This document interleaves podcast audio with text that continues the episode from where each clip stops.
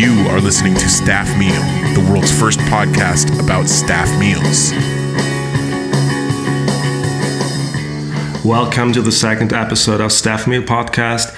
My guest today is Joshua Lange. He is Director of Operations at Berlin's Contemporary Food Lab. Um, CFL is a hospitality group that is responsible for Panama Restaurant, for Katz Orange Restaurant, and for Tiger Bar. I think it's fair to say that Josh is one of the people here in town who puts a lot of effort in pushing the industry to the right direction. I'm also happy to call him a friend. We live in the same hood. And early on, when I started posting and talking about my idea to do this podcast, he was among the first people who approached me and said how much he's excited about the idea for for many different reasons. And i thought this is a discussion that is worth to share with you and not just something that we will keep between the two of us. So without further ado i met josh recently for scramble eggs and after that we recorded that conversation. That is hopefully something you will enjoy a lot you are listening to Staff Meal, the world's first podcast about staff meals. I recently met you uh, while I was just on my way back from buying groceries, uh, and we immediately started talking about my staff meal podcast. was was that was that Bio Company or Aldi that no, you were that was coming Aldi. out? Yeah. Aldi. Man, always budget conscientious. That's nice. yeah, but I have like a bio company like bag that I use when I go to Aldi. Truth in advertising, ladies and gentlemen. So yeah, we, we will cut that. Um, so. I was maybe, maybe we can like win Bio Company and Aldi as sponsors for the podcast. Dude, I think that's a great idea. Really, man. Show show these people where it's coming from. Yeah, it's all in the same hood. So why are you so excited about my Staff Meal podcast? Uh, I just thought that when I saw uh, a posting about this, I was like, oh, wow, this is a really interesting and entertaining subject because there's a lot of material in there that no one's ever tapped before.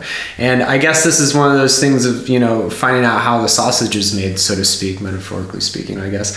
And from my history of working in a bunch of different restaurants in different countries, I thought that immediately just a bunch of stories came back to me. And also, it's kind of a nice litmus test in seeing how a restaurant is run and who's running it. Really, you can tell a lot about a company and a team and the chef by what their staff meal is. Tell me a little bit of your staff meal experiences recently. I mean, you worked in the States before you came to Berlin. Is there something like the top three worst staff experiences? Oh man, um, what's really funny, and you know, of course, I can only speak from my personal experience, but I've talked to other people as well. And let's bear in mind, I'm no young spring chicken. Uh, I've been I've been around the block a few times, so you could definitely qualify my um, experiences. Uh, you know, some of that being from the old school, uh, but top three worst staff meal experiences just so happen to always follow along the lines with uh, the most famous restaurants that you'd be associated with. The restaurants at the pinnacle of their game. We're talking three michelin star type places you know these these places that really focus on on being the best and also the ones that are charging the most amount of money. Uh, you find out actually that the staff meal there is really low on the list of priorities. Now let's all keep in mind about what you have to deal with with your cost and your budgeting for running a, a higher end place. I mean, glassware can cost you, you know, five thousand euros a month mm. because of breakages. You know, um, you've got a much higher number uh, of staff. You know, in the in the great places, they want to have two members of staff for every one guest, so in kitchen and service mm. combined. Mm. So that's, I mean, a, a really crazy amount, um, or at least one to one. Uh, and then also there's the rent, there's the PR, there's the marketing, there's the plates, there's all these things. And so um, that finds yourself into a situation where you're trying to, you know, achieve costs through food and also any of these products that you're buying, you're not going to throw anything away. Uh, but then also, and something that I think a lot of people don't keep in mind, maybe from a staff member's perspective, is how much or how little time you have to take care of these things. But if you want to talk about some interesting stories, um, I was at a place that was really uh, known for seafood, and well, those are some scary staff meals. Those are some really, really old pieces of fish there. That was some, you know, the wilted greens that uh, weren't going to make that day's salad, uh, things of that nature. Um, another place that I worked at, it was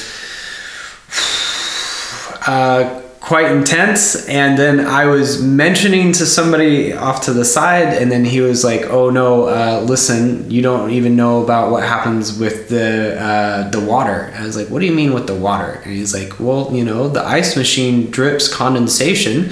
And so he's like, and the, the, the chef like in super old school French, like, "Hey, this cost me money, man." Uh, and the chef's yelling at them that they need to put a bucket under the the condensation drip tray so that they can use that for. use that water for later. Uh, no surprise that that just so happened to be the restaurant that the staff would have to set up the restaurant in the dark because we didn't turn on the lights or the electricity until half an hour before the guests came in. That sounds all disgusting, but I mean, it, it also sounds like strangely outdated because man, nowadays we live in a world where people like argue about a lot how you should treat your people well, how you should care about them.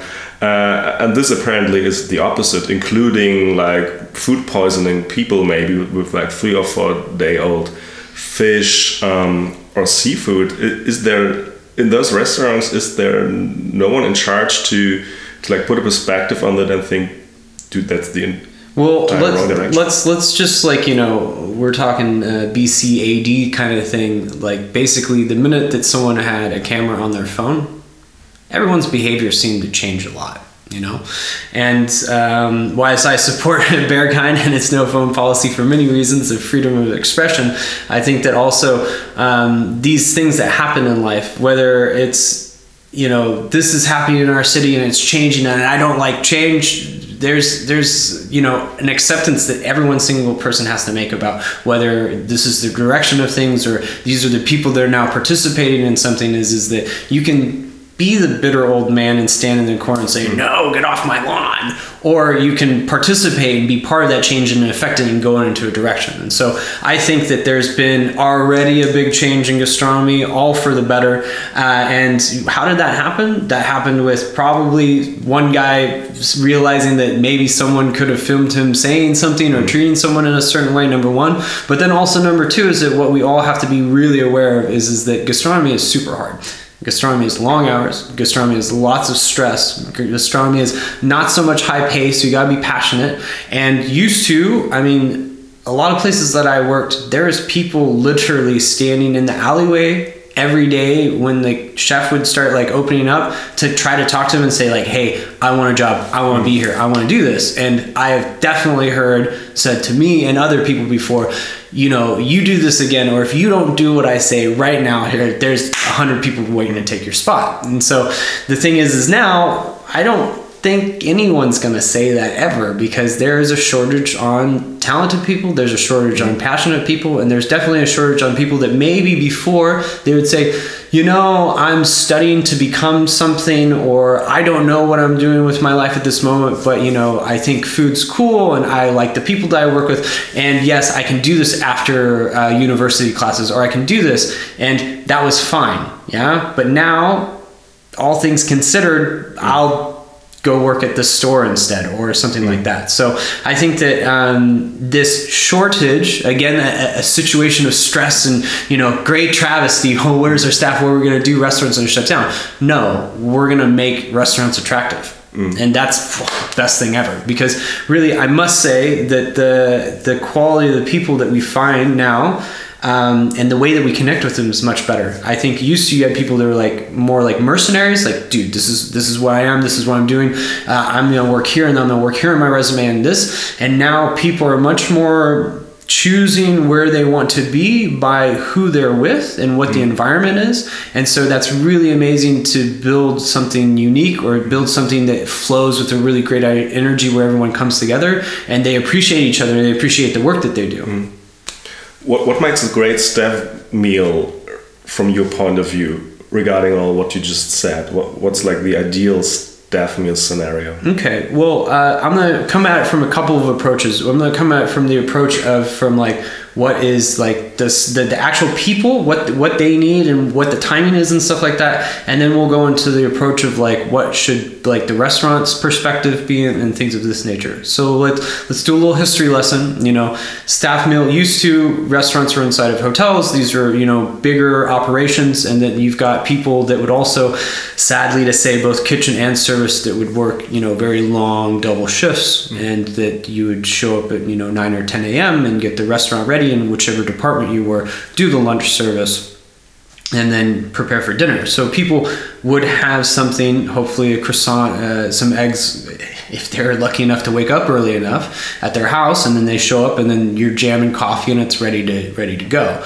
And so we needed a way the the restaurants and the hotels need a way to feed the staff that didn't have to stay there that much longer, uh, so that they could make it through the evening. So what used to be something so simple as like, well, we have to provide uh, gasoline for the machines, uh, has turned into now something more of a communal aspect, which I think is really uh, an important focal point. Now, let's go from the employee's perspective. Yeah, is is that okay? Let's keep in mind you got seventy people, you got fifty people, you got thirty people. I guarantee you, not every single person prefers to eat their food in the same way. Yeah, or they have religious uh, beliefs, or they have you know some people are vegetarians. All these things like this, and you are looking for something that's going to obviously fulfill the needs that you have, and then secondary, like hopefully taste good. Yeah. Oh man. We work in restaurants and we want food that tastes good. Concept. Yeah, Someone should write that down. Think. Thanks. Definitely. I'm going to tell everybody else I know about that. That's a cool idea. Um, and then also, the thing that's really sad from like what I remember as, as, as an employee is that staff meal uh, from the restaurant side is, is that, okay, how can we make a bunch of food that, you know, let's be altruistic as well. How do we make food for a lot of people that tastes good, that's, that is, is less labor intensive? Yeah. Well, what this went through in a phase that I would say post uh, crazy uh, uh, uh, sludge, you know, the gruel for the staff, and uh, pre current times is that that just basically turned into uh, a, a uh, meat and carb uh, fiesta. And so that means every day was some sort of slow cooked meat ragu and pasta. Mm-hmm. Yeah. And maybe if you're lucky, some salad on the side. And then from the employee's standpoint is, is that actually it would be nice to have things that are going to keep you clean and energetic and mm-hmm. like yeah a little bit of carbs is good but like these big heavy things like i mean I, the only thing that i can think is worse is like let's serve turkey and gravy and mashed potatoes every day right at five o'clock when then you need to be on fire and running up and down stairs at six. Yeah so mm, eh, eh, you know? Um, from obviously the restaurant standpoint is, is that they want something that I wish that someone that didn't work in restaurants knew how hard chefs worked because from a service standpoint or from the customer standpoint you come into a restaurant it's really obvious if the restaurant's ready or not from the service side. Mm-hmm. Are the tables set? Mm-hmm. Is the music on? Are the lights on? Yeah okay. From a restaurant's in the kitchen's perspective they show up at a certain time and trust me i've worked a station before even recently.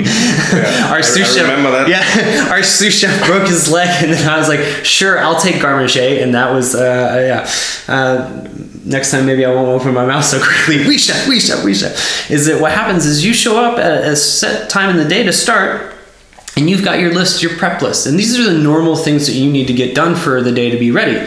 But what doesn't take into account is is this going to be a super busy night? Is this going to be not so busy night? Is this even worse? Okay, today is Friday, and Thursday we're expecting not to be that busy, but then we got real hit. So now all your reserves are gone, and so now you've got an empty logger, and you've got to totally rebuild everything. And so the, this is where most of the times when you're thinking about oh someone burns themselves and they're doing this, it's like man the time when we're in the middle of service and the orders are coming and stuff like that, yeah, that's really great because you're riding the wave. But man, that pressure is on from the minute you show up, man. You have that first coffee, the water, you look at the list of what you need to do and how many covers that you're going to have that night and what you anticipate is going to happen.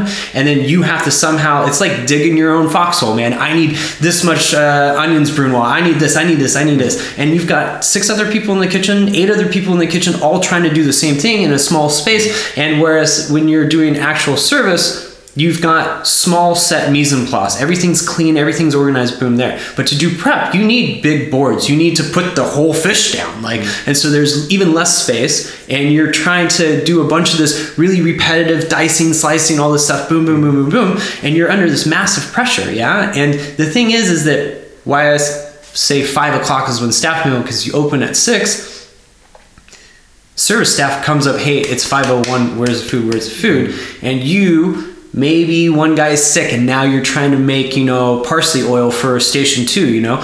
At the same time you're also trying to take care of your your, your colleagues because you know you guys are going to be locked arm in arm to make it through the shift tonight.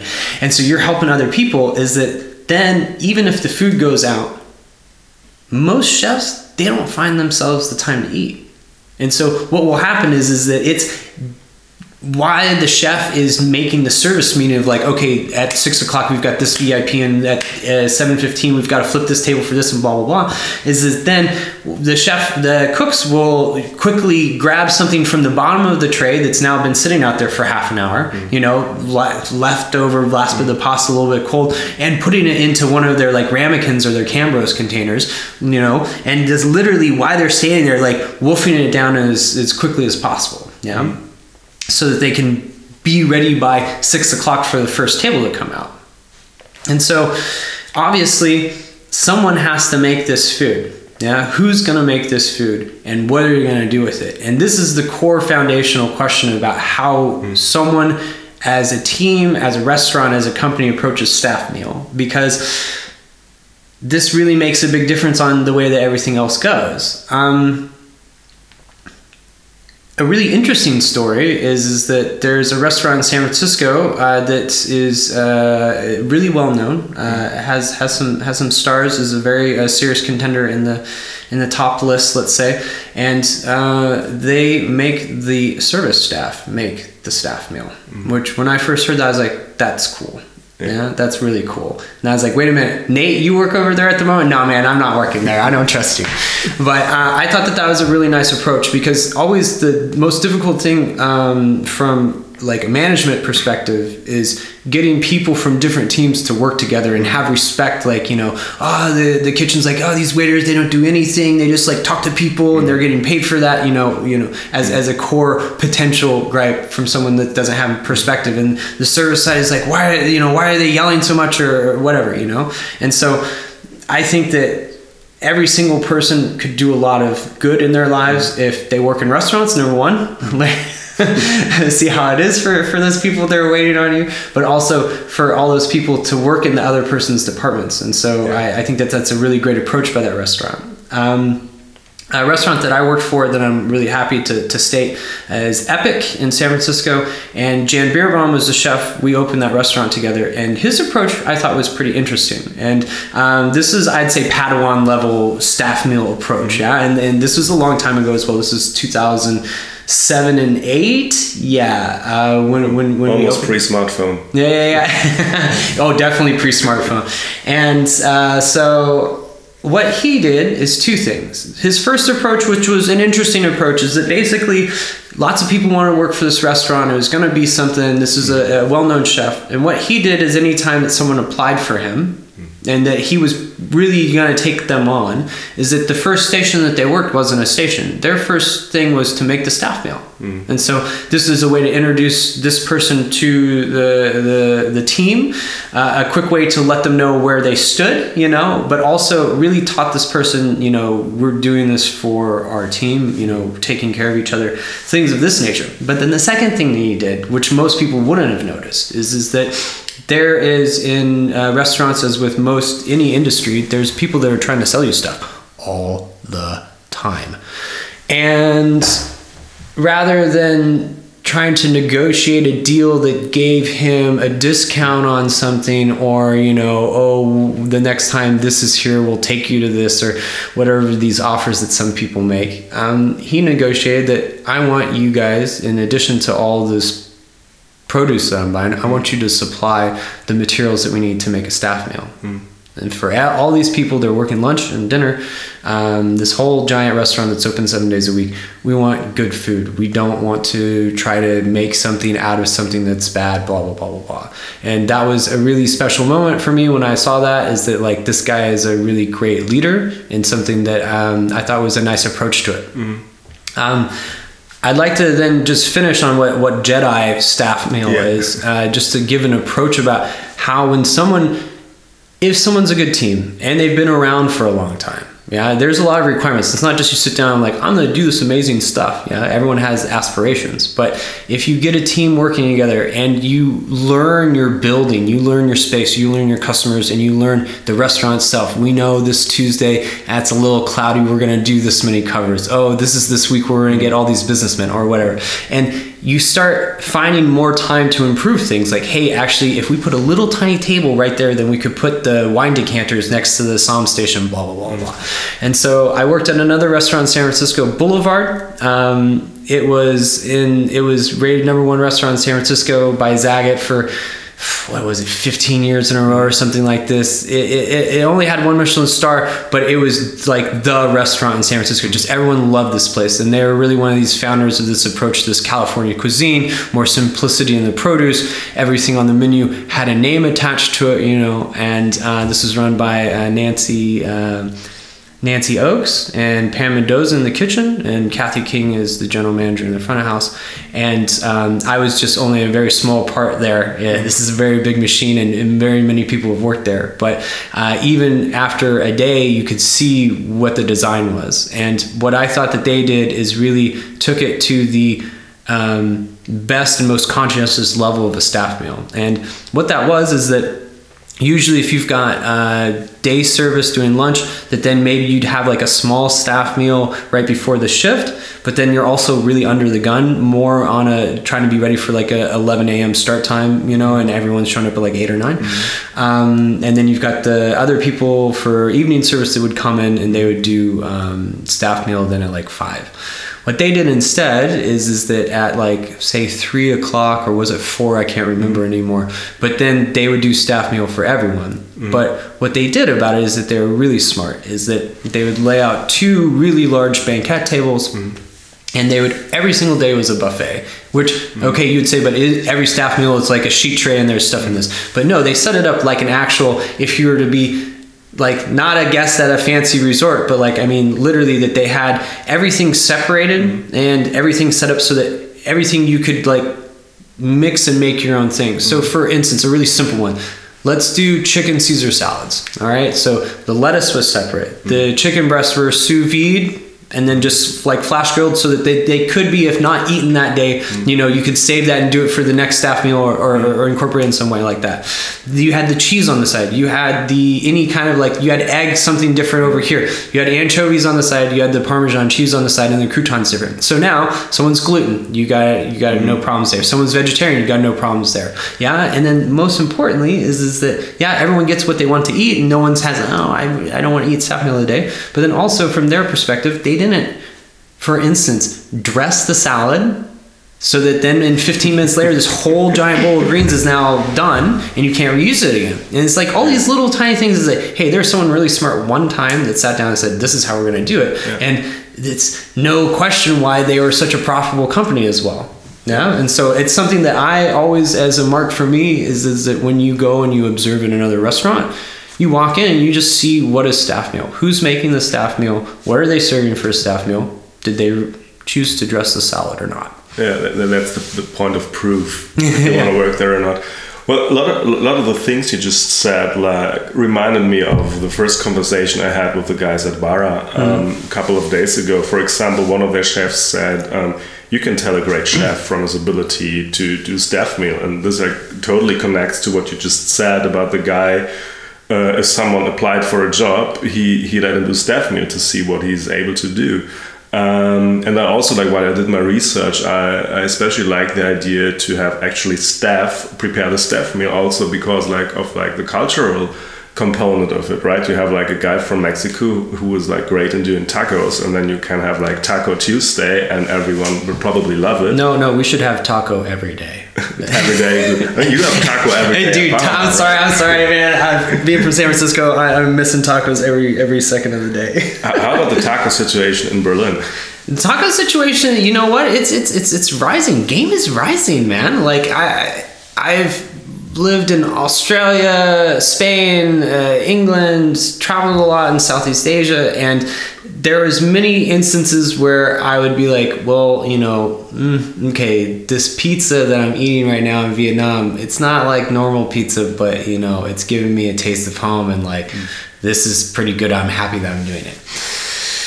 That wasn't the case with Mexican food. Every single time that I went to a Mexican restaurant outside of the States or Mexico, I was like, oh man, that's oh, that's not good at all. And it just made me really upset because it's not anywhere close to what I was hoping for. And I think that uh, there's a few places now that are, are showing strike uh, strong game.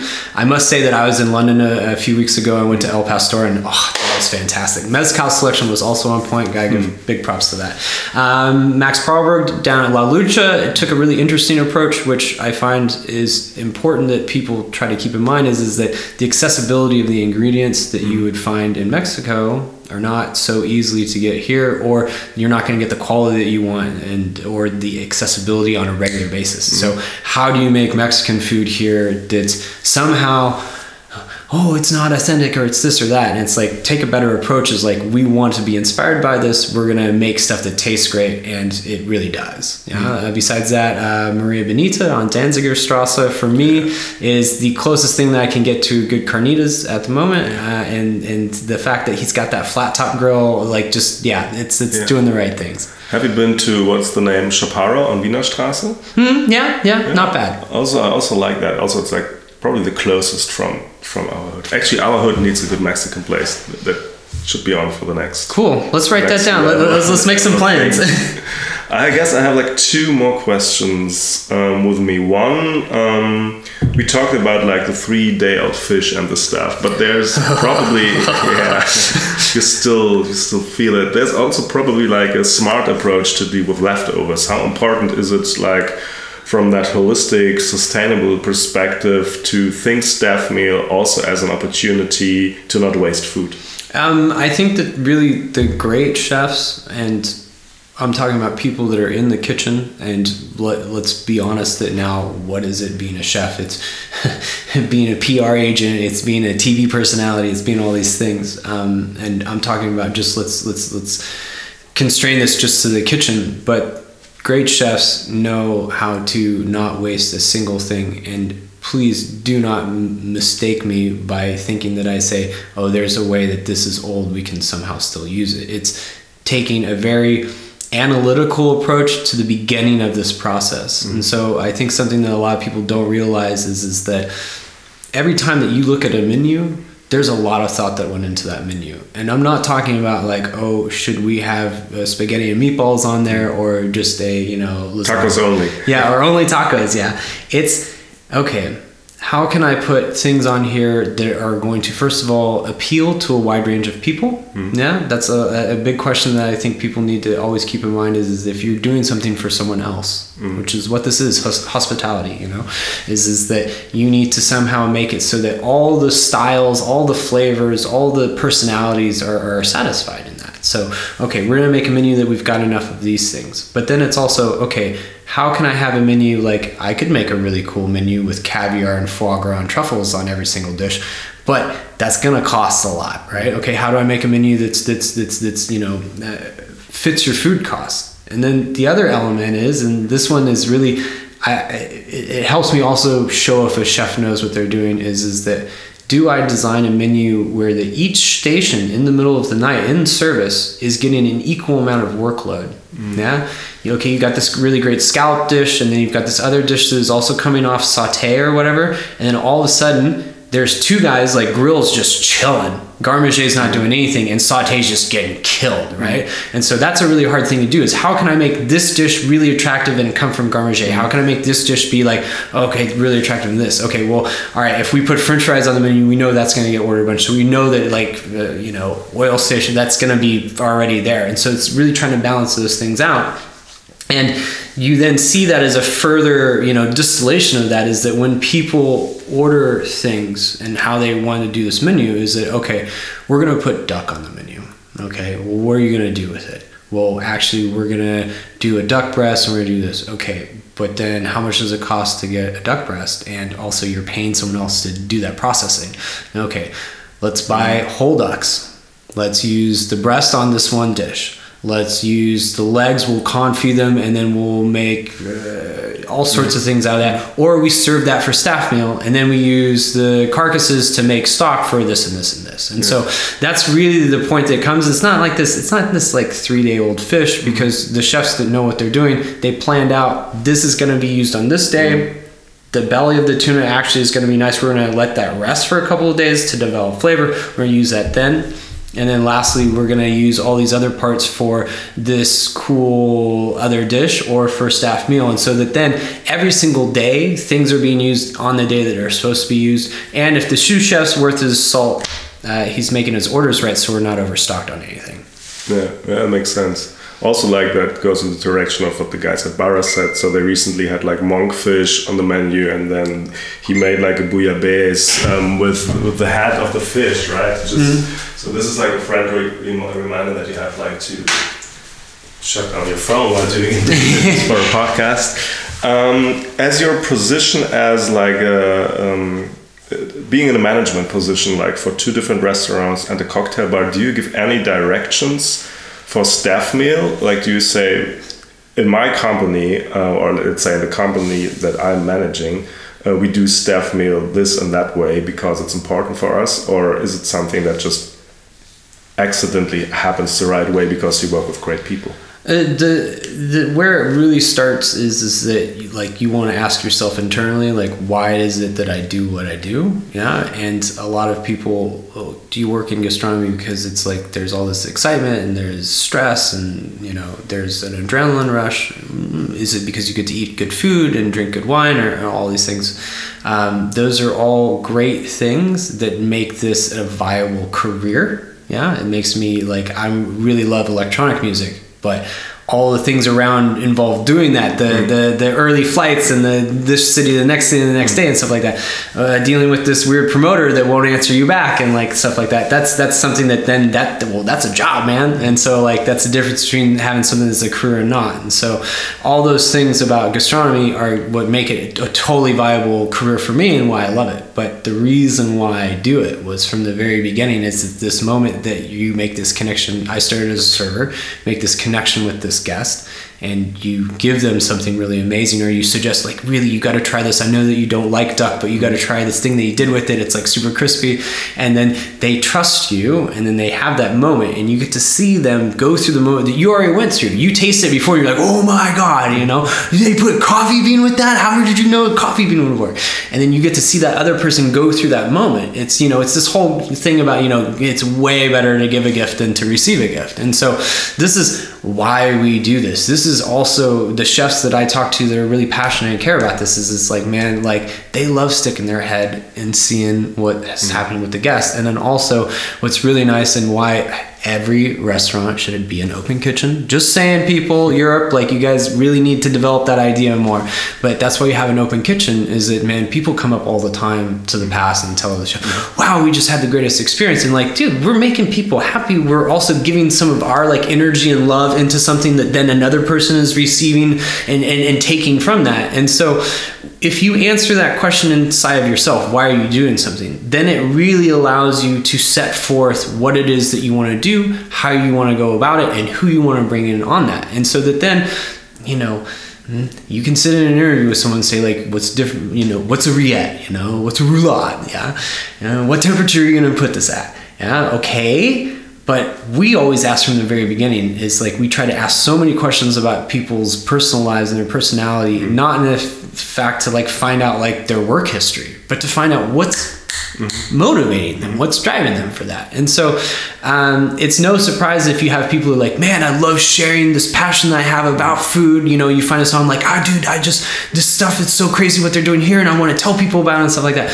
Great man we got our best storytellers going on. You talk to somebody about with the kitchen and they're like oh dude i just love it that moment when like that you know that little sheen that you get off the top of that and then all of a sudden the spice hits and stuff. It's like all right we got the people that we need to be cooking. And then obviously those people the way that they make their approach to preparing staff meal then goes on the same way. And so things that i've only ever given in direction is saying like hey um, keep in mind that maybe we've got you know uh, certain people that don't want to eat this or hey can we have a goal that we have vegetarian three times a week or something like this just so they keep things fresh or what's the rotation of? Side things that i've mentioned to people is like maybe not dress the salad before uh, bringing out to a meal You learned your salad lesson. I swear that's the one thing that'll stick with me for the rest of my life. have like nightmares about like sluggy lettuce. Um, speaking about the, the open kitchen, I remember when in October I was with my mom at your restaurant, and like after the dinner, my mom leaned over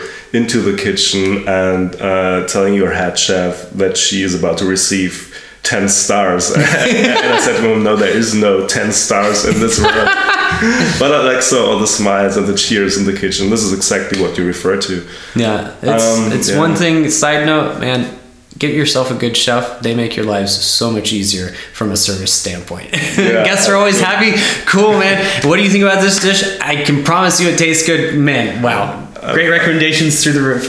I will leave that you, you are also um, a sommelier. Like basically, you are a sommelier. Um, um, and I know that in your restaurant you introduce your staff to the new wine menu, which is not necessarily like a staff meal, but it's also like an approach like to to educate staff to connect them with the products you work. How important is that Um, something that for me was a really strong. I, I was really fortunate. The first restaurant, the first real restaurant that I worked at was Aqua in San Francisco, and um, their education was quite intense. And for me, being someone that had just worked in college as like the host at a restaurant and didn't know anything and like stuff like this, to come in there like at the total bottom, I was like food runner number five yeah and like to go through that process and like you know obviously the captains were making a lot of money and getting to do cool stuff and there's all sorts of famous people coming in and the restaurant was always there's people with camera like film crews and stuff. It is really exciting. But like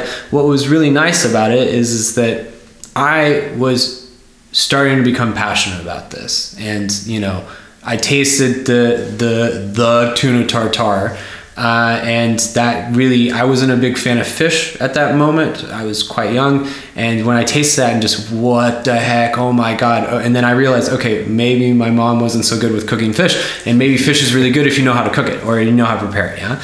And so what happened is is that um, the restaurant had a really structured way and an approach about how they're going to do their meetings. And so what people that don't work in the industry you do staff meal at 5 per uh, first day and then you do at 5.30 the shift meeting. And so this is when you walk through all the things that are going to happen in the night. If there's like a large group that's coming in if there's a vip if there's a table that had a special request all these things. You run through the stations like okay bob you're going to be here.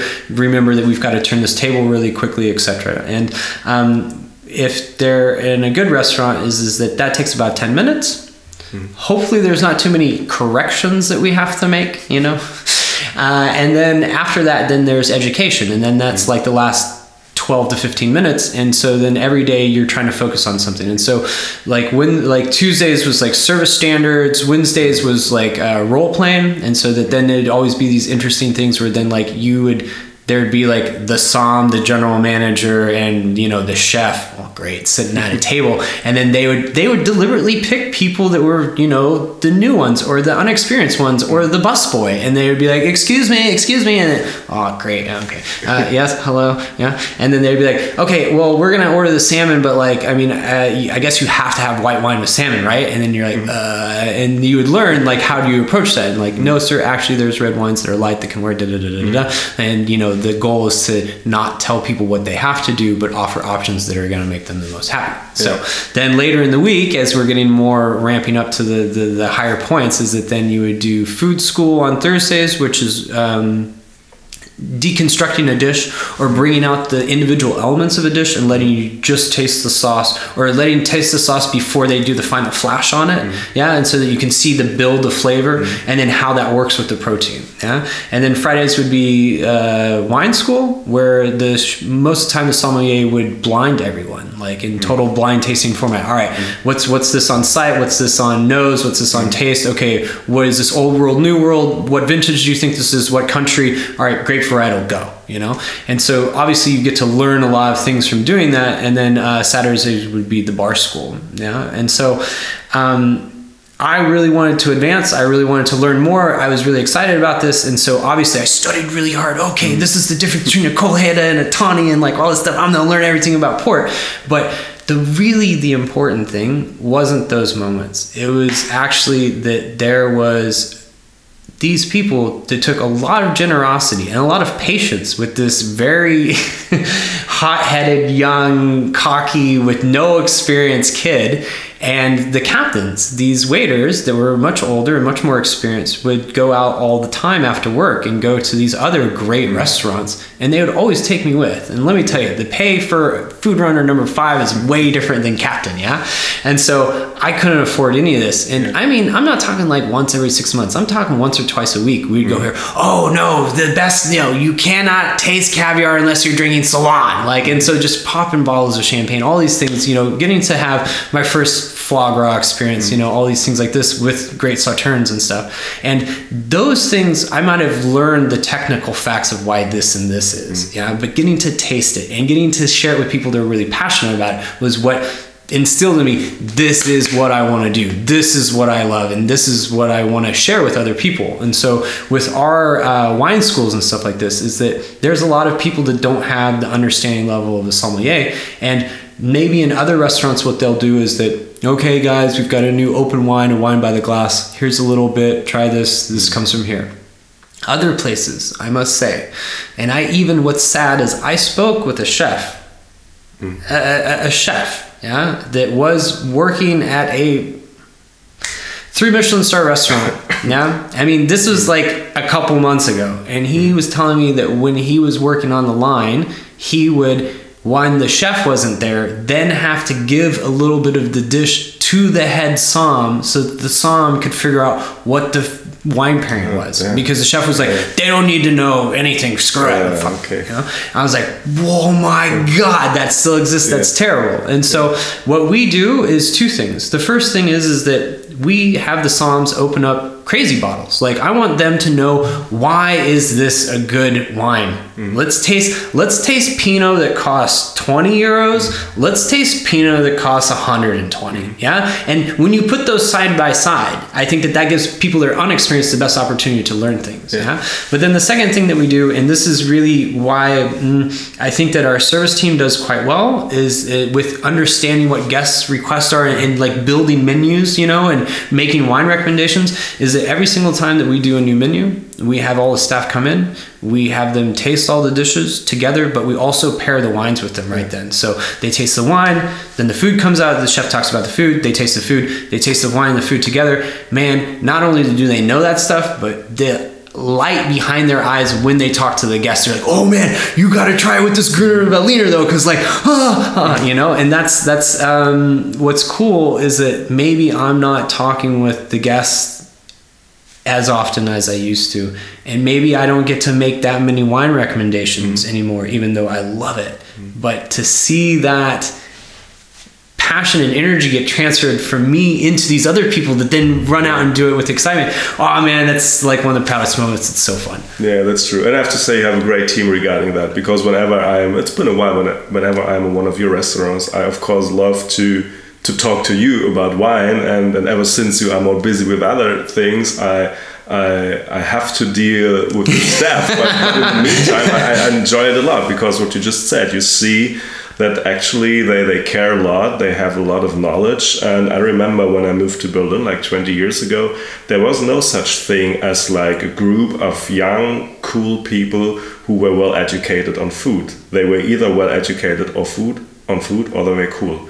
There was yeah, no, right. no, no mixture. And now it's just like nice to have all that.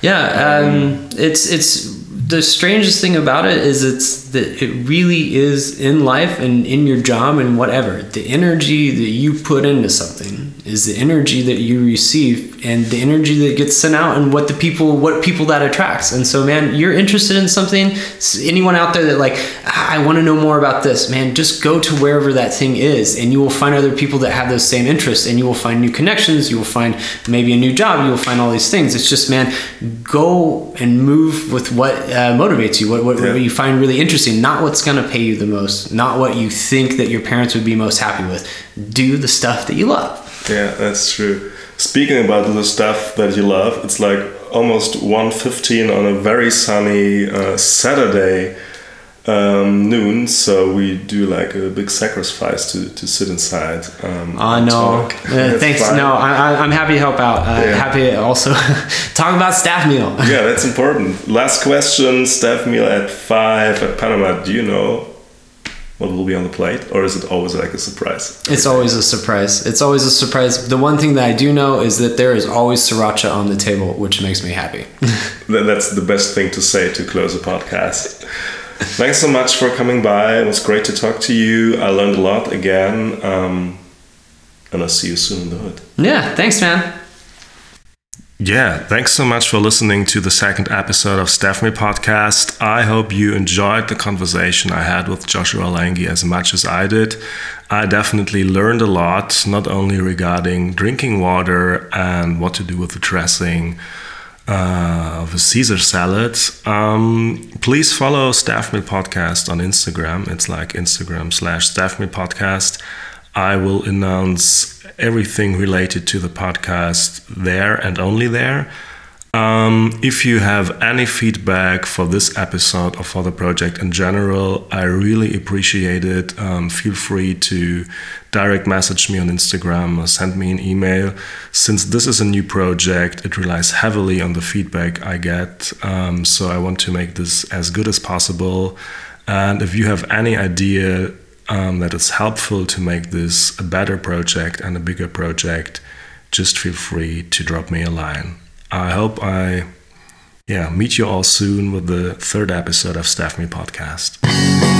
You are listening to Staff Meal, the world's first podcast about staff meals.